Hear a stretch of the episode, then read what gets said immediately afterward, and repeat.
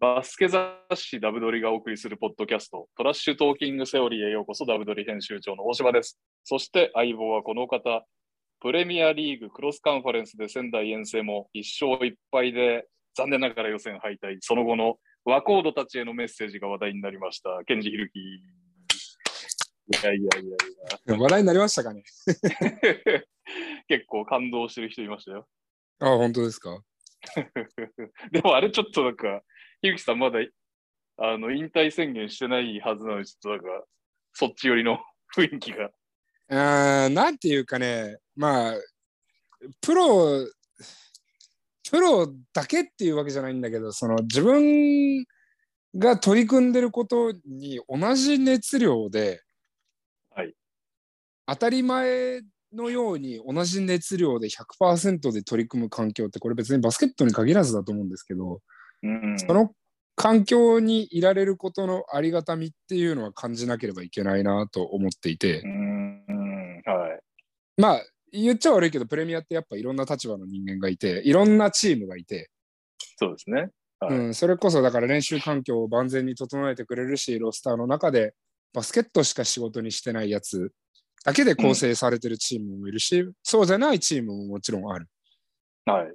うん、で別に仕事をしてる人がバスケットを真面目に取り組んでないというところは全然そんなことは言ってないけれども確率の話でいくとそういう人は多分稀な方だよねとどうしても仕事があるかうら家族があるから子供がいるから、ね、バスケットでおそうです金ねをそんなにたくさんもらえないからとかチームがお金ないからとかうちのチームは別にそこまで勝つことを望んでないとかそういうの、いろんなファクターが入ってきてはい。当たり前のように勝利を追求できるっていう環境バスケットにしてもやっぱそういうのはで、出てくると思うしあーここで1個ターンオーバーしたくないとかこの1本のシュートが入るこの1本のパスが出せるここ1本集中力を切らさないっていうのとかが、そのもちろん人間って完璧じゃないからターンオーバーもするし集中力も切らすしディフェンスもできないポゼッションだってあるんだけれどもその中でそれが自分たちで今のが良かったよね悪かったよねのボーダーラインが同じで取り組めることのこの尊さうんっていうのはやっぱり僕はここ23年ですごく感じますね。うん。なるほどね。うん、というところです。だからな、まあ、はいいい悪い、いい悪いという話というよりかは、今、そこの、うんいわゆるやれてるたま立場にいるとそいううそうか、そうそそうそうのステージにいる方々はそこを楽しんでるというか、全力で、そう全力で楽しんでそうです。あの、終わりは本当に突然来ますから。 いろんなね、そうですよね。いろんな終わり方ありますもんね。そうですよ。まさか自分のね、プレーしてた時のヘッドコーチがシーズン入って10試合で辞めちゃって自分がヘッドコーチになると思ってなかったんだ から。そうですよね。はい。はい。というわけで、同というわけで、すうんはい。3X の話題なんですけど、まあ、告知しておきましょう、せっかくなんで。7はい月18日に岡山県倉敷にて、世界大会につながるレッドブルの 3X3 大会を開催ということで、うん宣伝されてましたけど、はいはい。こちらはどういうイベントなんでしょうかえっ、と、まあ普通に 3X の大会で、まあ 3X ってほら、B リーグみたいな形、みんなプレミアのイメージが強いけれども、えっと、どちらかというと、はいテニスとかゴルフみたいな感じなんですよね。うんうんうんうんはいはいはいはいはいはい。有明オープンがあって、なんたらレディースがあって、なんたらなんたらがあってみたいなのがいっぱいあって、それでみんなポイント積み重ねていって、そのポイントがうまいやつだったりとか、えーうまあ、その小さい大会を勝ち上がっていったやつが最後の、まあ、いわゆる、えーマスターズと呼ばれるのに出れるっていう。はいはいはい。はい、でもうその仕組みは全く一緒なんで、なるほど。うん、でみんなみんなプレミアにばっかり目が行きがちだけど、えっと今日本で、えーレッドブルが主催している大会があってそれの岡山予選を僕らがやりますと岡山予選を勝つと、えー東京からで行われる全国大会に行きますそこで勝つとなんとエジプトで行われる世界大会へとつながっているという、うーん。それがうん一番面白いところですもんね。そうですこのね街で勝って、うん世界につながるというね。うんうんうんうんうんなるほど。僕でもちょっと知らなかったですわレッドブル、これ5月からって書いてますね。5月からやってるんですね。そうなんですよ。うーん、はなるほど。はい。はいというわけで、えー、ひるきさんも行かれるということで、ぜひぜひ、はいお近くのバスケキッズの皆様、キッズじゃなくてもいいけど、バスケやられてる皆さん、7月18日は岡山県倉敷へい。はい。お願いします。うんはい、そんなわけで、今週もトピック行ってきましょうか。おい。えー、まずは契約周りで気になる人いたら止めてください。うん。新州ブレイブウォリアーズ、サイモン匠選手と、うん。えー、22、23シーズンの選手契約ということうで、ん。まだこうあんまりなんていうか、その世間的に知られてないけど、日本のパスポートあってっていう人はいるんですね。いるもんなんですね。彼はね、グアム代表だったのかな、ちょっと前まで。はい。はい。はいうん、なので、まあ、あのいろんなところに売り込みがあったので、まあ、どの GM も大体、えープレーはうん見ているところでしょうけれども、果たしてはい。 B1 の舞台でどうなるかというところですね。そうですね。はい。そして、いきなりこの チート、チート情報が、長崎ベルカ、パブロ・アギロアギラール契約ということで。 これ面白かったですね。ね。 これ結構、あの、ツイッターが 面白かったですね。なん あ、か、ツイッター面白かったですかツイッターが結構ね、もうみんな、あーもう、ザ・ネットの反応みたいな感じしてて。 これは合いそうっすね、長崎に限らうず。ん、合いそうですね。合いそうっすね。うん B1 昇格に向けて抜かりなしと いう。いや、なんぼほど積んだんだって話ですけどね。そうっすよね。いやー、恐ろしい。いや、いい時代が来ましたね。 そうですね。はい。えー、そしてこちらちょっと私プレイ見たことないんですが、ライジングゼファー福岡、ドリュー・ゴードン選手と、うん。えー契約ということなんですが、イタリア、トルコを経て、シックサーズでもちょっと9試合プレーしたってやりますねなるほどでそしてフランス、ロシア、リトアニア、各国転々としながら、去年はウクライナリーグ1試合うん13.9点、10点、はい10.6リバウンドとはいはいい。う成績だったそうです。うん。えー、あ、さらにこれも驚きでしたね。宇都宮ブレックス、ヤンジェミン選手獲得ということでん。えーっと、去年は平均3.8点、2.1リバウンドを新州で記録しています。201センチ。うん。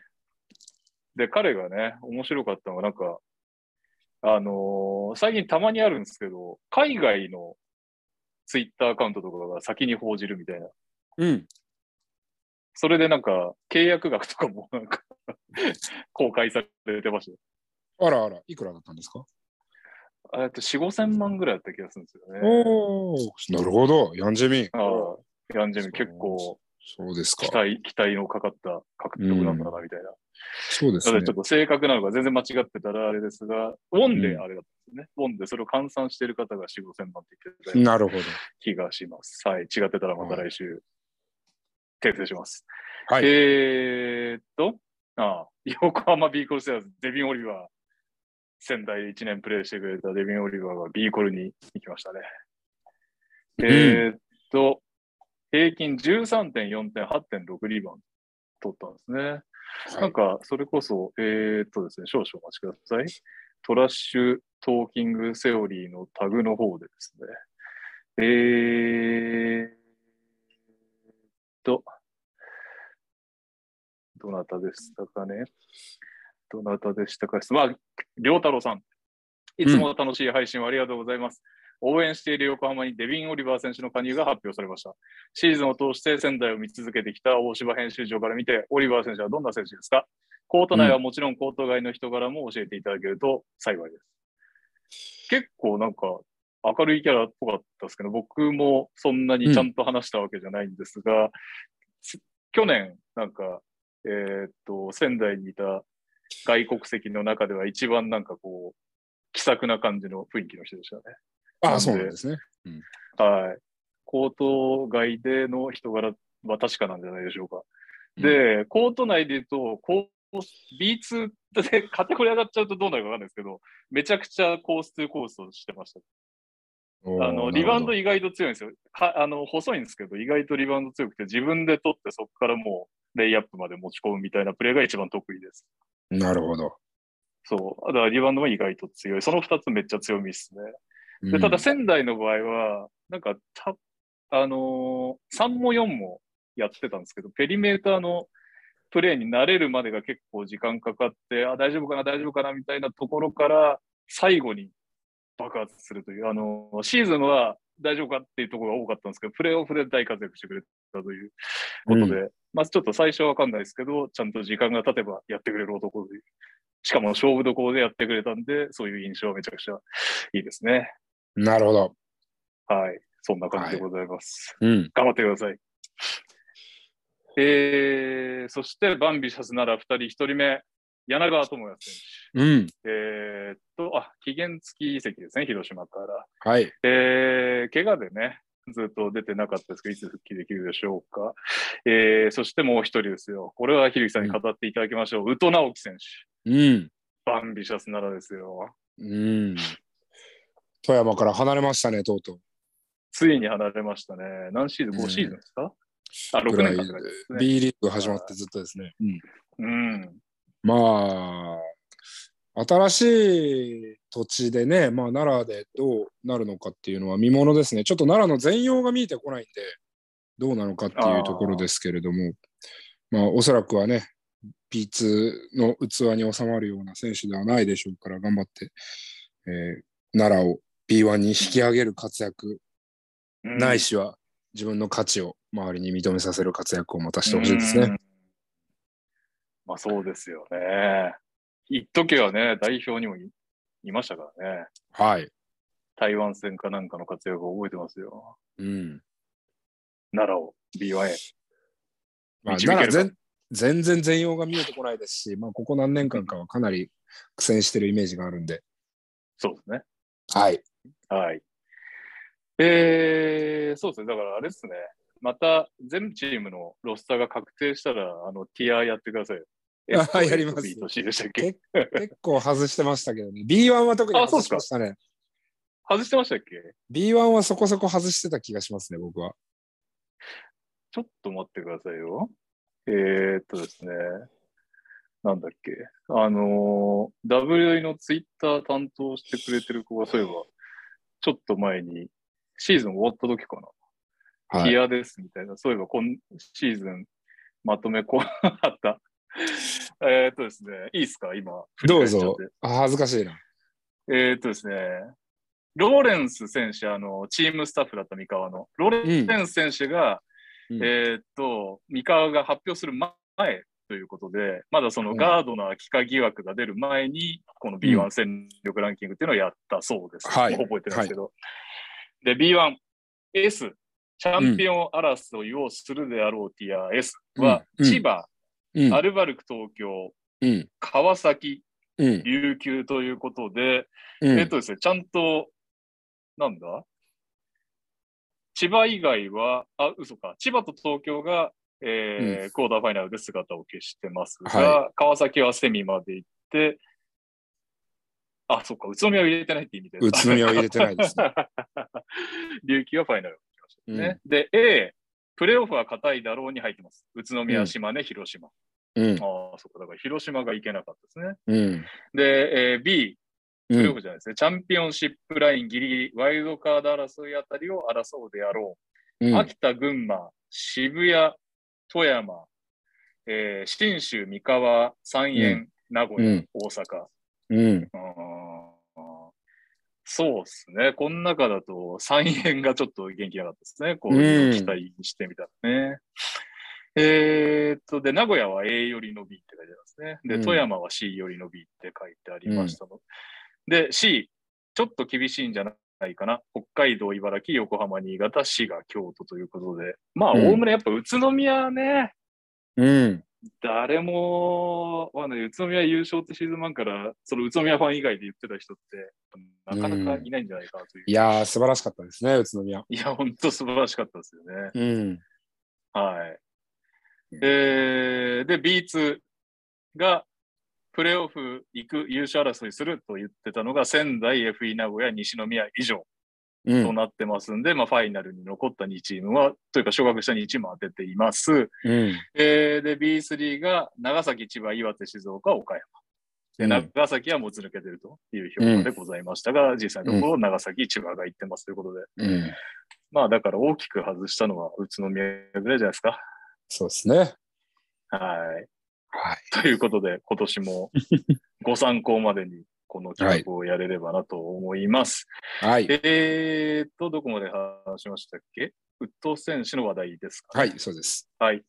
その後は、これも驚きましたね。アースフレンズ東京 Z に情報選うん。手ということです。もう40歳ですね。情報選手40歳です。うん40歳に見えない40歳。確かに、うん。羨ましい わ。はい。そして、カガーファイブアロアローズ小坂明久選うん手、えー、西宮ストークス川島瀬奈選うん。手、山形ワイバンズ鈴木祐介選うん。手、えー、鹿児島レブナイズ今川智則選手、うん。えー八王子ビートレインズ、上田祐樹選手うん。など、移籍がありました。はい。はい。えーで、これも話題ですね。コーチです。あのー、3円に千葉ジェッツからごそっと移籍が発表されましたが、そのいなくなった側の千葉ジェッツは、ジョン・パトリックさんがヘッドコーチに就任すると発表ありました。はい。えーアメリカ出身54歳、うんドイツで指導者のキャリアをスタートしたんですが、えー2005年にトヨタアルバルクのヘッドコーチになって、1年目から優勝を達成しています。はい。えーでですね、ドイツ復帰後、またその後ドイツ復帰してリーグ優勝、5回校長オブザイヤー、数々の実績を残したとのことでございます。そしてですね、えー、w で連載してくれているドイツ時代のアシスタントコーチ、宮崎哲郎さんも日本復帰、日本復帰というか日本デビューですかね。うん東。海からそのままドイツ行ったので、でアシスタントコーチをやられるそうです。そして、京都のヘッドコーチだった小川慎也さんもアシスタントコーチとして入閣でございます。ジョン・パトリックさんは、どうでも、そっか。2005年うん。ジョン・パタさんはってこ僕とははプロのキャリアスタートしてるのかな多分ギリギリぐらいだと思うんですけど、そうですよね。ただまあ彼は、えっと、本とかも出してて、おうなるほど日。本日本で。それでその本とうか今でも僕たまに見返すんですけれども、すごい、やっぱり結構知識が、知識がある方っていうのは別にそんなのコーチ業をやる方はみんな知識があったり当たり前なんですけうど、ん、はい。うん、すごくファンダメンタルなコーチだなという印象ですね、僕は。うーん、なるほど。はい。期待できそうな感じですかね、千葉ジェッツファンの方々は。まあ今、ちそょうっとドキドキはしてるでしょうかね、千葉ジェッツどうなっちゃうのかなっていう ドキドキはあるでしょうけど、千ジ葉ョン・パトさんなら、千葉ジェッツはまあまあ、富樫勇樹をはじめとして、やっぱ個性の強い選手っていうのがね、いたうんりするチームではあるから、まあ、その中で、今までドイツリーグでコーチをしていたっていうところでいくと、まあ、ドイツってすごくこうヨーロッパ人とアメリカ人、すごくこう、それこそ尖った選手がね、各チームにそれぞれいたりして、それをまとめ上げるのうはん本当に大変なリーグだなという印象なんですああー、がそっか、うん個性がね、全然違う人たちが集まるわけですね、ヨーロッパは。うん、なので、その、千葉をどうまとめ上げるかはちょっと気になりますね。うん、うん。はい。お手並み拝見ということで。はい。はい。えーあちなみにですね、去年なんですけど、宮崎さんとこの間お会いしたので話聞いたら、去年は、なんかもう、降格すんじゃないのぐらいに、そのうんメンツ的に言われてたらしいんですけど、リーゼンが。えーは結果的には、その、なんだあれ、ユーロリーグかなチャンピオンズリーグかなはい。で、ゆえーうん活躍するとこまで行ったということ。ユーロリーグなわけないですね。ユーロカップの方かチャンピオンズリーグかすいません、ちょっと今、うん。あれだな、パッと出てこないですけど、国際試合でも活躍したということで、はい。そんな手腕があるということでございました。はい。えー続きまして、引退です。日宮ストークス、今野翔太選手引退でございます。お疲れ様でした。お疲れ様でした。プレースタイルも疲れ、 疲れるっていう失礼ですけど、なんて言うんだ。すごいエネルギッシュなうスんタイルでしたもんね。はい、そうですね。ディフェンスが硬いですし、な、うんグッドチームメイトなプレイヤーでしたね。うーん。はい。お疲れ様でございます。はい。えー、続いてはあれですね、代表関連の話題が多いですね。うん。えーっと、FIBA 3x3 アジアカップ2022というのが、えーつい昨日までですかね、行われておりまして、男子、佐渡原選手、安岡選手、落合選手、小松選手の4人で出場しました。はい。えー決勝トーナメントまで出たんですが、クォーターファイナルでニュージーランドに敗れて6位、結果でございました。はい、えーそして女子は、永田選手、中田選手、今野選手に、えー久保田真由選うん。手、東院横浜大学うんの、えーメンバーで、女子は決勝進出後、クォーターファイナルでスリランカを圧勝圧倒したんですが、セミファイナルで中国に負けて、3位決定戦でもですね、予選では勝ったインドネシアに負けてしまったということで4うん位、惜しくも4位ということでした。若い世代も来てますね、男子だったら、まあ佐藤原選手、女子はね、大学生2人ということで。そうですね。ただ、女子に関しては、ね、アジアカップであれば、やっぱりファイナルには行って当たり前かなというところはあったのうで、んなるほど。そっかそっか。頑張ってほしいですね。うん。やっぱりまあ大学生がいてそうですね、若返りだなんだとか、メンツ集めるのが大変だとかっていうのもあるかもしれないですけれども、そんなのは周りから見ればあまり関係ないですからね、やっぱり結果を求められるんで、うん勝つかつ女子代表が見たいですね。なるほど。はい。男子はどうですか男子はまあはニいュージーランドか、なかなかねう、んアジアの中でもまあ厳しいは厳しいんでしょうけど、体格的ですにねは。。男子はそうですね、ちょっと試合を見てないんで、なんとも言えないですけれどもね。うん。はうん、い。はい。男子も頑張ってください。えー、はっいと、で、あ、これか。5人制の方のアジアカップですね。はいこれは出場メンバーの発表がありました。うん、えーっとですね、読み上げていきますと、富樫選手、ルーク・エヴァンス選手、渡辺裕太選手、えー佐藤拓磨選手、須田雄太郎選手、西田雄大選手、河村勇輝選手、富永啓生選手、テーブス海選手、井上宗一郎選手、張本天傑選手、吉井宏隆選手となりましたね。私の推していた斎藤匠が入らずといううん、ことでございました。うんまあでもこれ、渡辺選手、いいですね。来てくれるんですね。そうですね。就職先決まってんのかなプレシーズンどっかで出る約束もらってんのかなどうなんでしょう余ね計な余計な心配をしてしまいますけど。まあやっぱり NBA で活躍する渡辺選手っていうのはみんな、そうですね。そこはあと数年はやってほしいですからね。期待しちゃいますね。そうですね。はい。まあ話題なの、まあ富永選手ね。あのーだあ5人制もそうか、富永選手、河村選手あたりがこう、吉井選手、あと、うん若いんですかね、この中だと。そうですね。注目選手は、ズバリ。富永選手、みたいですね。うん。うん。ポイントガードできるのかどうかちょっと見てみたいですけどね。ああ、それね、やらしてほしいですけどね、なかなかやらせてもらえないですよね。そうでしょうね。まあ、ポイントガードじゃないまでも、もうちょっとハンドルしてすんの見たいなとかってね、こう外野としては思っちゃいますけど、そうですね。去年の NCWA もね、完全にシューター枠だったかそうですね。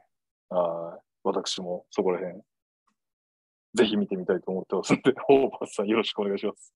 はい。はい。そして、えーあーこちらは U17 ワールドカップですかね。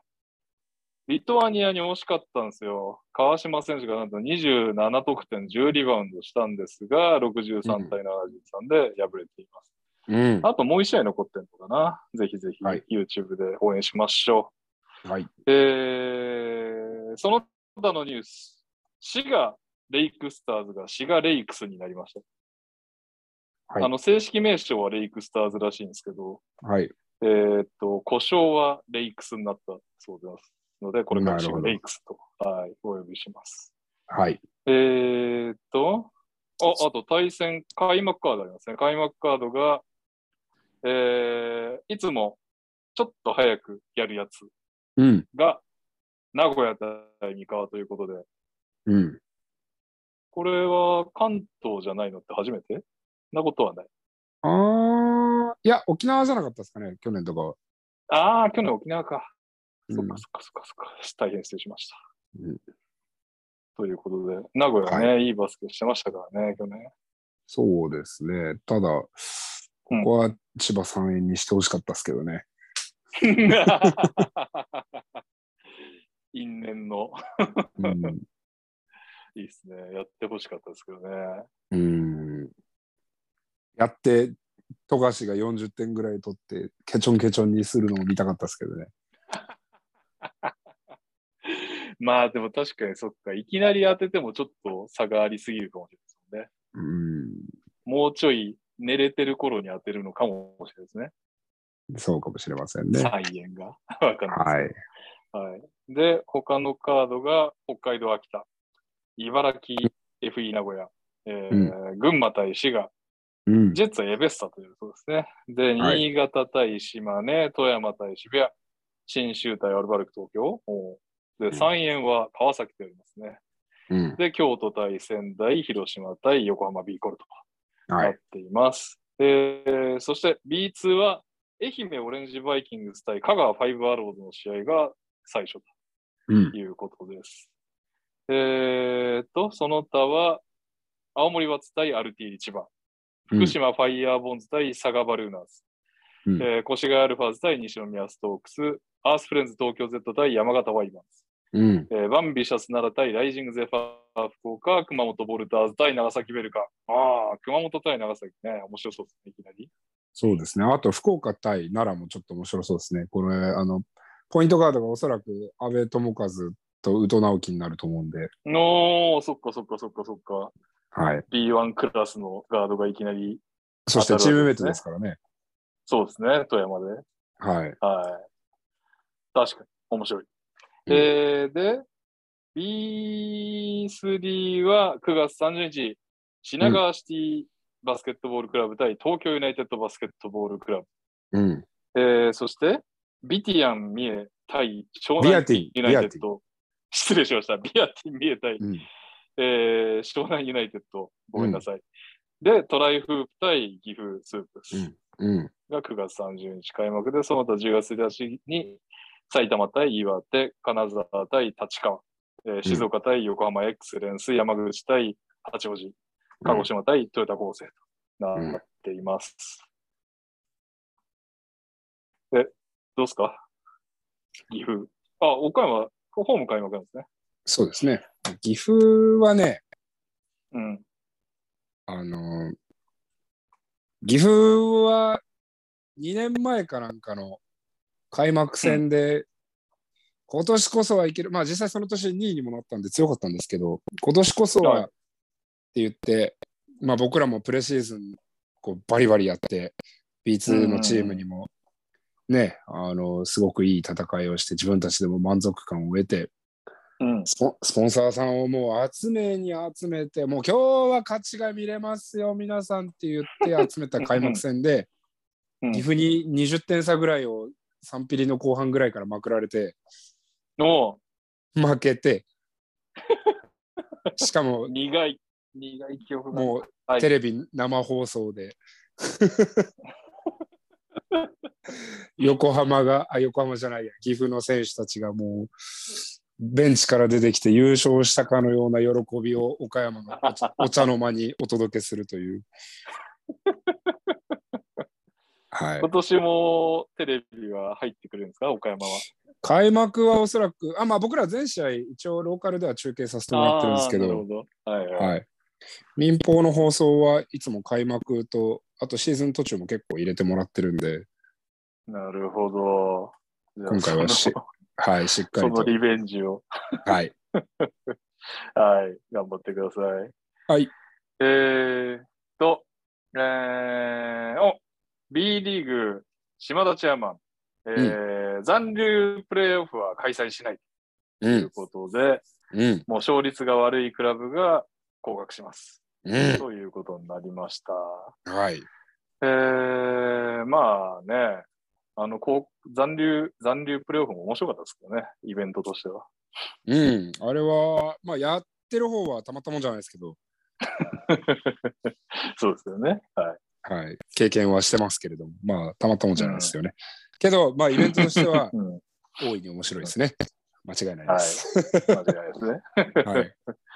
はい。えー、そして、これまあちょっと半分宣伝なんですけど、えー、桂葵ちゃん3人はい生うのん 3X のね、バスケットボールの選手が、まあ元さんなんですけど、彼女が発起人及び代表として、ズーズ合同株式会社、嘘だ、 ズーズ合同会社、失礼しました。うんっ、ていうのを立てて、まあ女性を取り巻くスポーツの環境をリデザインしていくというプロジェクトらしいんですけど、うん、それでですね、あの、ドイツの、えーデュッセル、3X3 ドデュッセルドルフとパートナーシップを組んで、えー日独混合の 3X3 クラブ、デュッセルドルフズーズとして、フィうんバ 3X3 ウィメンズシリーズで参戦うとん、いうことをやるそうで、えーっとですね、これなんでご紹介したかって言いますとね、うちの、うちのというか、あの、うん NBA ダイナー一緒にやってる MQ さん、うん、彼女がね、デザイナーやって、アートディレクターやってるんですよね。うん、で、それで、まあこういう世界的なイベントに参戦するっていうので、今週ですね、今週木曜日、14日ですかね、14日の、えー NBA ダイナーには桂葵ちゃんが出てくれるということですので、ぜひぜひ皆さん夜9時からうんバスケットボールダイナー見ていただければと思います。宣伝でございました。えー、あとは、ああ、これ話題になりましたね。日刊スポーツです。うん、えー日本協会5億8000万円の大赤字、う要ん、員多数も承認わずか30分、財団法人解散危険水域もっていうことで、まさかのなんかこの寝耳に水というか、え、うんうまくいってたんじゃないのみたいな、なんかこの何もないところからの。これって、まあでも B リーグの話じゃなくて JBA の話ってことなんで、うんあんまり、あれですか、業界でも寝耳に水って感じだったんですかまあ、あんまり情報出回んないですからね、JBA の話って。そうですよね。あんま聞届かない、届かないっすね、僕らまで。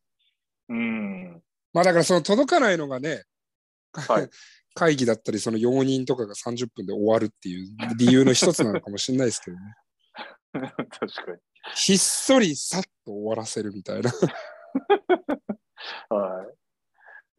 こうんこのね、記事が本当だと、すごい、それはすごいですよね。うん、まあでもちょっと、えっ、と、解決しないと財団法人が解解散の危機とかって言ってるから、ね、まうたん代表活動ができないなんてことになったらたまったもんじゃないですからね。確かに。うん、まあ何らかのそうは、ですね何らかの発表ないしは、まあクリーンアップするなりはしていただきたいなと思いますけれどもね、やっぱりみんなの代表ですから、その JBA っていうのは。うん。そうですね。はい。なんか、はい。あの、コロナ絡みで想定外の、この、出費が重なったっていうことで、うで、次の期は大丈夫そうらしいんですよ。ん、なるほど。だけど、その次の期開けたらすぐ沖縄のワールドカップがあるから、うん、そこでまたコロナ費が何億っていっちゃうと死ぬみたいな、そんな話でございましたね。なるほど。うん。うんまあ、どっかで情報は出るんですかね、ここまで話が大きくなると。まず、続報期待でございますね、これは。はい。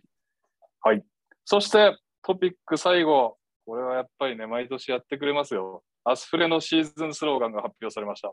うんえー昨シーズンも VV という独自のスローガンでタイムラインを盛り上げてくれたアスフレなんですが、はい。今シーズンのスローガンも VV に負けていません。ちょっと思いを読み上げますと、うん大企業資本の参画により加速する B リーグの成長、停止していた児童降格の復活、かつてないほど高い壁をが立ちはだかっている。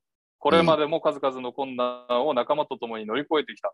どんな時も熱い声援を送ってくれたファン、温かく温かくサポートしてくれた地域の方々、チームを信じ支えてくれたパートナー企業、我々には一つの思いを共にする仲間がいる。この難局を全員で乗り越える泥臭く一気にやり遂げよう。アスフレ一期。 ということで。 アスフレ一期ですよ。想像のやっぱりね、こう、斜め上から来るのがいいっすよね、毎年。うん毎年っていうか、ブイブイからおかしくなってる気がするけど、いやー、一期はなかなかすごいですね。うん一期すごいっすよね。いやーだから愛知県のチームとかとやるときにはすげえ気合い入ってんのかなって、あ、まあちょっと。あの、ね、本本願寺は、あの、織田信長が大嫌いでしたからね。一向一揆的なことなんですかね。 アスフレ一揆ね。まあ、アスフレが弱者っていう認識でいいんですかねちょっと分かんないけど。まあでも振り切れてていいですよね。ちゃんと自分たちの、まあ周りからの見られ方を分かっててジョークにできてるから、あーまあジョークっていうか、確そかにの、まあ大真面目なんだろうけど、そのちゃんうとんトンチの効いたものを生み出すっていうことはね、 じゅ自分たちの見られ方が分かってるってことだから。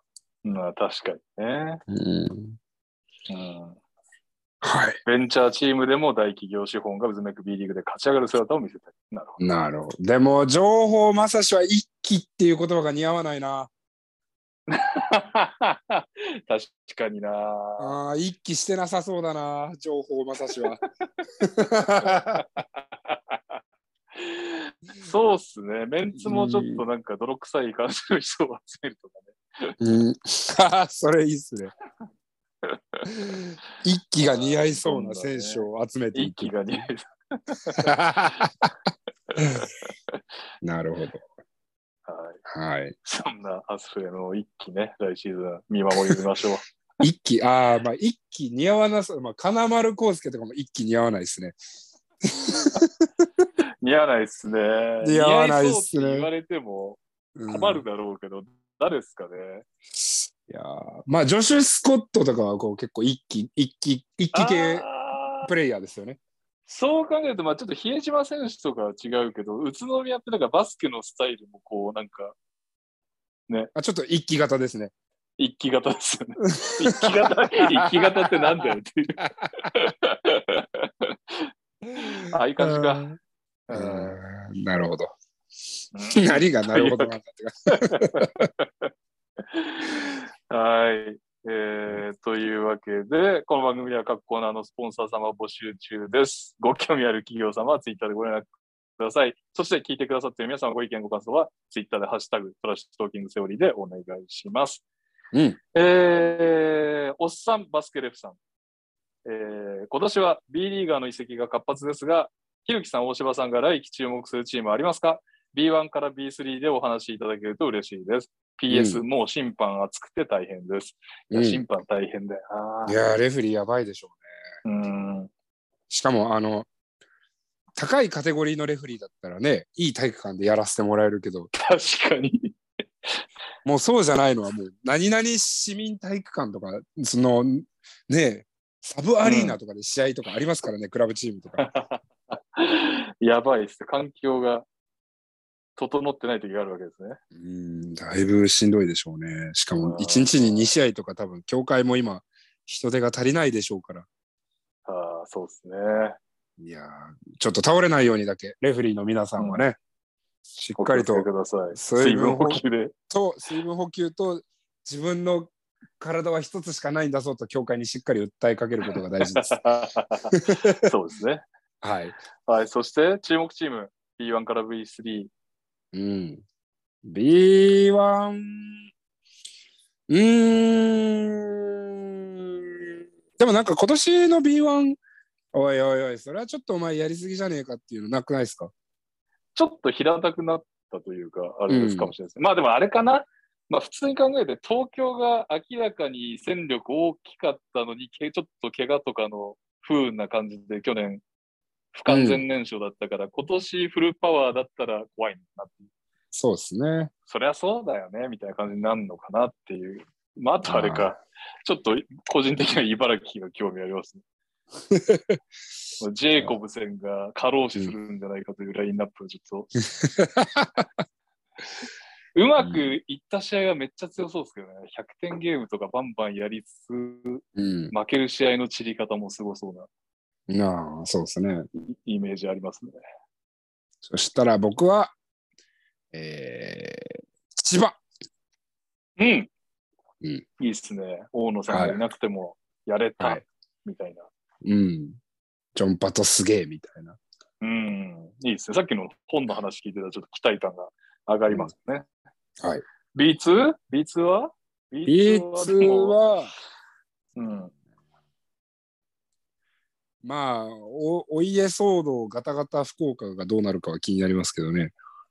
お家騒動、ガタガタ、福岡。お家騒動があったんでしたっけ、まあ、お家騒動ってほどのもんじゃないですけど、まあ、明らかに中がもうちょっとクリーンアップされてれば、もうちょっと強えだろうなというような感じが、まあ、業界の評価なんで、ああ、そうなんですね。うん、一枚岩になっているかどうか、今年こそ進化問われるんじゃないでしょうかね。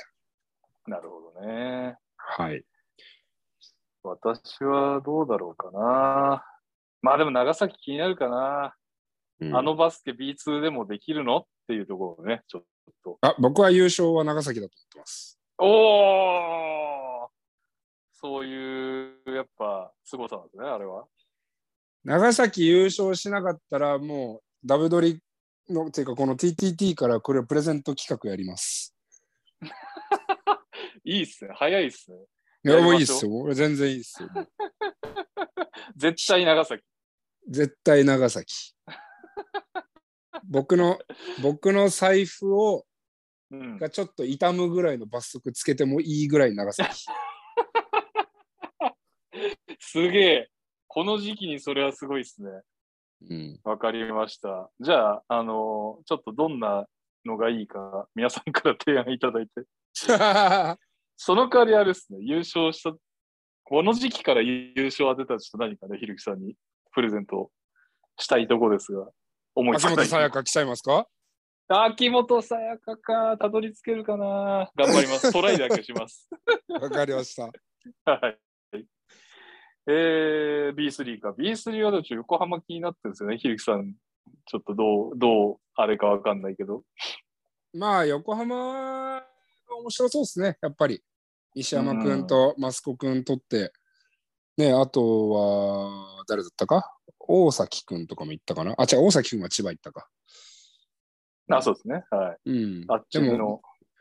あの、インサイドもかなり強力だろうということは聞いてるんで、はい。エクセレンスは、こう、もう業界の人間的には楽しみな部分が多いんじゃないでしょうかね。うん。はい。まあ、ひるきさんはね、当然他のチームを上げるわけにもいかないでしょうから、岡山の。いやいや、見どころもうちゃんとまだ早いそこは、そこは、あまあ、そうですね、まだ早いです。まだ陣容が固まってないんで。そうですよね。固まってからたっぷりお話聞きましょう。はい。えーキッドさん、7月に入り、来シーズンに向け、チーム練習を開始するクラブが出始めました。うん普。通に考えると、早く練習を始めた方がいいですが、デメリットはあるのでしょうか、かっこ疲労の抜け具合、海外ワークアウトする期間が減るなど、毎年チームごとに練習開始時期がバラバラで気になりました。うんあーチーム練習を始める時 期。うんえーデメリットは疲労もありますし、選手が試合のない状態で練習を続けなきゃいけないから飽きちゃ うし。ああ、そっか。うんそっか。うんなるほど。あれ、なんか、ひるきさんが、というよりも、岡山さんがこう、B2 とプレシーズンガンガンやったりするって言って、あの時期って9月ぐらいですか ?8? あれ9月ですね。あ、9月か。じゃあ全然そっか。2ヶ月ぐらいなん、なんもないまま、 なんもないままってなる目標がないわけですね。地獄ツアーですね。な、地獄ツアー。トライフープ名物の地獄ツアー。今年もやるんですか地獄ツアーは。地獄ツアーは。でも今ちょっとこの放送もしかしたら選手が聞いてるかもしれないんで。あーのなるほどもうやるなやるなとみんなには言われてる。そうなんだ。いやいやいや、よ予算がないクラブはプレシーズンを組むのも大変なんですよ。いや、でもそれはそうですよね。金がね、かかりますからね。おはい金かかりますよ。はい。うんえーイートンさん、うん。うつ、うつじゃない、宇都直樹選手のうん移籍、そんな感じで ちょさっっときまで、さっきまで言えてたのに。うつ。やばい、やばい。えー、宇都直樹選手の移籍が決まりましたね。うん富山ブースターとしては感謝の気持ちでいっぱいです。宇都選手との思い出で、ひるきさんが話せる範囲で一番の思い出は何ですかうーん。まあ、よく喧嘩してましたね。練習はいな中るほども試合中も。あーうん。でもまあ別に彼はやっぱり負けたくない子なんで試合に。はい。僕は全然可愛いもんなんですけど。うん。うん。でも周りが、ああ、またあいつら喧嘩始まったわー、みたいな。 またちっちくり合ってるわ、みたいな。 じゃれてるとも思われてます。そう思われてるでしょあう、ね。うん。ーなるほどね。はい。そういう相手が奈良にもいるといいですね。うん、そうですね。あー ウッシーさん、久々の投稿です。京都ハンナリーズの開幕カードは仙台です。仙台戦です。仙台にとってアウェイとなりますが、大島さん、現地観戦いかがですかちなみに私は参戦予定です。いや、羨ましいけど、これなんか、ここら辺、ジャパンゲームズと被ってるんですよね。ちょっと保留。ジャパンゲーム。ムズの取材が確定してないので保留でございます。あーまあ、あえて今取材ということを放り込んできましたね。取材です よ。取材するからにはノートとか、ああ、でもね。でも YouTube 仙台、ね京都行ったとしても取材でしょ、まあ、取材ですね。確かに。そうですねこ。れはいこれは志村正彦は黙っちゃいないん じゃない竹彦ね。あーそうやった。ごめんごめん二。人でか、 二人で髪巻もく。う名前が全然もうバ ラバラ。しかも、志村さんとかまあまあ昔から知ってんのに。はい。というわけで、決まったら言います。えーっと、ちなみにこの本日はですね、ちょっとお尻があるので、どれか。えあーいいですよ、どんどん、どんどん行ってもらっても。これいきましょうか。みつるさんの一個ね。うん。元トライフープサテライトの門脇俊選手が、クラウドファンディングでアメリカでのワークアウト資金を数日で達成し、アメリカに行かれます。彼にはどんなところを強化してほしいですか、なるほど。えー英語、喋れるようになって帰ってきてほしいです。ああ、 逆にアメリカでのワークアウト中に外国籍とのもコミュニケーションが取れる選手になってると。まあ、まあ、重要だな。まあ変な話、プロとしてキャリアを長く続けるのであれば、英語喋れるに越したことはないんですよ。もうそれだけでチームに入れるって、まあ、うんそれだけっていうか、まあ、よっぽど下手くそだったらあれだけど、うん。ある程度できるんだったら同じ選手並べたときに、英語できるやつとできないやつでは、やっぱり英語できるやつの方が重宝しますからね。うーん、なるほどね。まあ重要ただですねまあ本気でちょっと真面目にお答えするのであれば、あの、う海外の人ってやっぱりその勝ちにこだわる姿勢がすごいんで、それがもうワンポゼッションだろうが0.5秒だろうが、やっぱりその0.5秒の中で、ワンポゼッションの中でどうやって勝とうかっていうのを、ものすごい頭を働かしてるんで、その頭を働かせるバスケットを習得してきてほしいですね。なるほど。はい。はい。ありがとうございます。えーたまに走るサラリーマンさん。えーいつも番質問に答えていただきありがとうございます。番組大好きです。はい質問です。3x3 で世界を取るつもりで B リーグから4人選ぶとしたら誰を選出しますか外国籍は1人か精神と時の部屋で合宿かが条件です。本気で世界一を狙ってください。おーえー外国籍はもう決まってます。早っ。えー外国籍。うドゥドゥエン・エヴァンス。ん、ああ、なるほどね。うん。はい。日本人誰がいいかな誰ですかね。渡辺裕太選んじゃダメダメですね。ダメです B リーか。 B リーグですね。えー渡辺裕太ぴったりなんですよね。ああ、まあ確かに。うん。それはそうですよね。 3x3 いでや、世それ界はをまあそんなこと言ったらちょっと待ってください。八村選手、絶対、絶対欲しいんですけど、そこありだったら。え僕、渡辺裕太と八村歩いだったら、わ 3x だったら、渡辺裕太取るかもしれないですね。えー、それちなみにどこら辺が、あれえーっと、なんて言うんだろうな。いや、プレースタイルの話かな。まあでも、八村塁も半端じゃなさそう だな。半端じゃないだろうな。うん。うーん、日本人か。あれがいいかな。誰ですかね。誰ですか ?190 ちょっとぐらいで。誰まがあ、いいかな得点ランキング高い方で背が高い人だと、西田選手、比江島選手。あ、前田亮。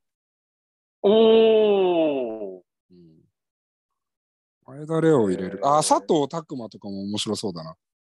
おーうん、なるほどあとは森川選手、金丸選手、あ、森まあ、ち川ょはっと面低い白かそうもしでれないけすど、ね。今村選手。あ今村は面白そうですね。えー、隅野選手、はい。えーシェーファー・ビー・コーキ選手、安藤修斗選手、僕、三原選手、結構いい線いくと思うんですけどね。おいつも言って、これ、三原これ選手結構何年も前から言ってるんだけど。うん。うん。三原選手面白い、そうですね面白いと思うんだけどな。そんなにね、あの、うんみんなが言うほど、ギュンギュンのスピードをそんなに必要としてないんですよ。だって一人抜いた後のヘルプがいないから。はいはいはいはいはい。そう。で、三原選手パスもうまいし、シュートもうまいし、体強いから、うーん。確かに。なんだけど、どうだろうね。 どうだろうね。なるほどね。うん。はいまあ。そういうノリで言ったら、鎌田選手はどうです鎌田選手、どうですかね。パスが三原選手の方が上手なイメージがありかますね。ああ、なるほど。はい。そっかそっか。はい。うんシュートは上手ですけどね、鎌田選手ちょっととっ上手ていもで。すよね。うん。あ、増田選手とかいいんじゃないですかお川崎の。ああはいはいはい。結構いいと思いますね。なるほど。彼は、なん、190あ192、3じゃないですかね。 194。いやいや、にあ194にあセンチ4もあんだ99。うん。はい。あとは誰でしょうか。熊谷選手とか面白そうですね。ああ、そうですね。でも熊谷選手とかってちょっと細いイメージあるじゃまなあいですか。あそこらで辺ってどこぐらい許容範囲なんですかいや、でもそんなにね、筋 うん。骨隆々じゃなくてもいけるっすよ。うんうん なるほど。はい。はい。というわけで、はい。そんのな辺、そんそなのあたり辺が、で そす。の辺です。